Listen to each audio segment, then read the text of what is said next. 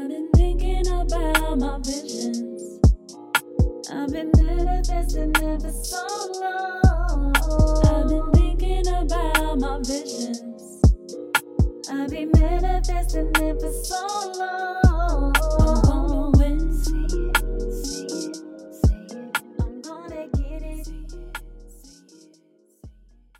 Kia ora, welcome to episode 12 on Own Your Shit podcast. You're listening to your host, Maria Tanahu.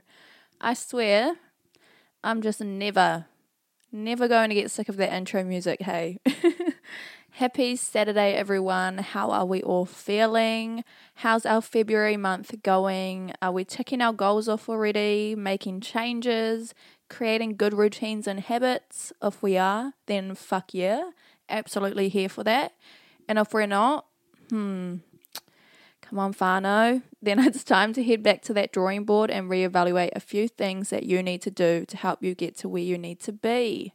Period. Man, whānau, I am so bloody sore. I just cannot even cope right now. I've started going back into the gym this month, um, getting back into training after having some. I was about to say after having some time off. I had a lot of time off. Um, probably about eight months to be exact. and my body is definitely feeling it and just adjusting to being this active again. Um, I think the hardest thing though about getting back into being physically active after a long period of time is that mental game. Yeah, that mental game of overcoming that feeling of discouragement. And hey, this feeling isn't new to me. I've felt it many, many times before especially in these situations of getting back into the gym. I mean, baby, this ain't my first rodeo. but I think it's just that feeling of being unfit or weak when you know what your body is capable of doing. And that kind of tends to be the mind fuckery behind it all and that barrier to overcome. But this is the reality of starting back at square one again, and you will always have those emotions come to surface. So, if you are regaining momentum or motivation back in the gym, then this episode is for you because I'm going to share some tips that I think helped me get back into the gym. So hopefully they can help you. So, tip number one remember to be kind to yourself when you're starting back at square one, especially having some time off. This is something that I sometimes still struggle with because I know how strong I used to be. And when I'm not at that level, I just start to beat myself up. But I need to show myself compassion and empathy, and so do you. So don't be so freaking hard on yourself, guys, okay? Another tip is to ease into your training. Don't bloody overdo it.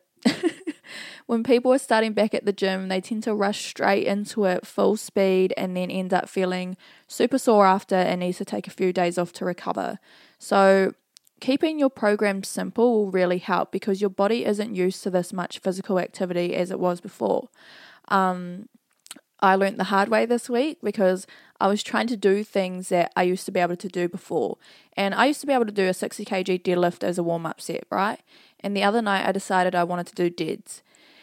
And now, whānau, I can't even shift that weight at all. Like, it is so bloody heavy for me. So I really so what I had to do is pretty much just take a step back and change my training programs to be a lot more simple and suited to my current strength and fitness levels.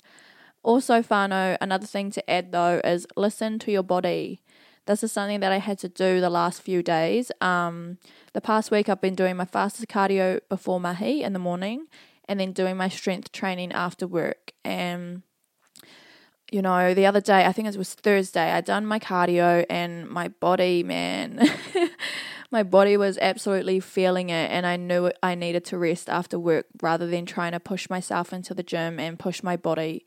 And as much as I wanted to be in the gym that day after work, my body was pretty much screaming at me, like, no, bitch, we need a rest. So, I ended up going home and resting, which was good. So, listen to your body, okay? If your body is feeling fatigued, if it's feeling sore, don't overdo it, especially going back into the gym. Like I said, you'll end up hurting yourself and needing more time to recover. Another tip I have for you all is to be consistent. You know, start slow and set yourself out some goals in the gym. Even if it's just working out three times a week, just have those baby steps and be consistent with that. And once you create that routine of going three times a week, then you can increase your days, you can increase um, your training and progress and move forward from there. My final little tip that I wanted to share is remember that feeling of starting back in the gym. Um, you know, this might be not this might not be a good tip, but it always worked for me. Um, that feeling, that feeling of discouragement and just feeling like absolute shit. Um, when I was a personal trainer, yes, for those who don't know, I was a personal trainer and online coach. Um, I was in the health and fitness industry from 2017 to 2021. Um, one thing I would constantly tell my clients is to remember that feeling and remember how it made you feel because this is going to push you to never want to feel that feeling again. And hey, it would work for most of my clients, and shit, it still works for me as well. And sometimes you need that little kick up the ass just to remind you of where you started. And it's almost like a what is it? I hate saying this word motivation, but a motivational booster. But in terms, like, since we're speaking on motivation, you have to understand that motivation isn't always going to be there though.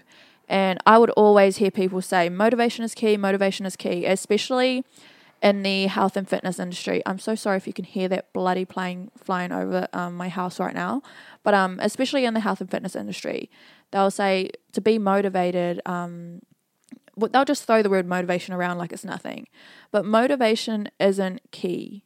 Discipline is key. Motivation only gets you so far. You're not always going to be motivated to do shit, and that's just the harsh reality.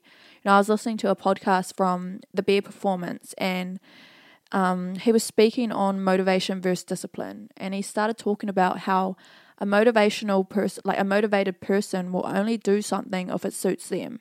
You know, say this person had a good day and everything was going right, so that they decided, yeah, I'm going to go to the gym. But if this person ended up having a shitty day and things go south, they'll decide not to go because they, they relied on motivation, you know. Where a disciplined person will show up, regardless of the events that had happened in the day. You know, they might have had a shit day at work, arguments with their partners, um, just wasn't feeling like it, you know. But they still showed up regardless of what had happened in their day. And that's the difference between being a motivated person and a disciplined person. So you can choose what person you want to be. Do you want to be that motivated person or do you want to be that disciplined person? And I hope you guys all choose the right one, okay?